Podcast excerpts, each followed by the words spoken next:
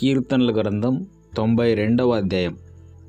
యహోవాను స్తుతించుట మంచిది మహోన్నతుడా నీ నామును కీర్తించుట మంచిది. ఉదయమున నీ కృపను ప్రతిరాత్రి నీ విశ్వాస్యతను పదిదంతుల స్వరమండలముతోనూ గంభీర ధ్వనిగల సితారతోనూ ప్రచురించుట మంచిది.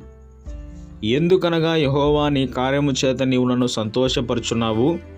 నీ చేతి పనులను బట్టి నేను ఉత్సహించున్నాను. యహోవా నీ కార్యములు ఎంత దొడ్డవి? నీ ఆలోచనలు అతి గంభీరములు. పశుప్రాయులు వాటిని గ్రహింపరు. అవివేకులు వివేచింపరు. నిత్యనాశనము నొందుటకే కదా భక్తిహీనులు గడ్డి వలె చిగుర్చుదురు.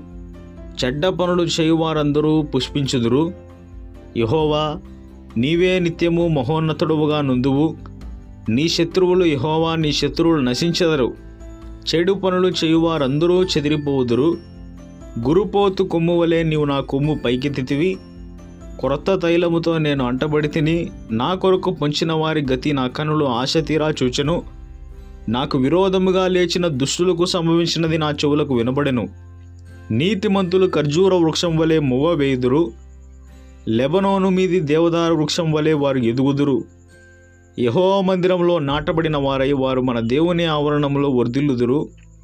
నాకు ఆశ్రయదుర్గమైన యహోవా యథార్థవంతుడనియు. ఆయన యందు ఏ చెడుతనమును లేదనియు ప్రసిద్ధి చేయుటకై.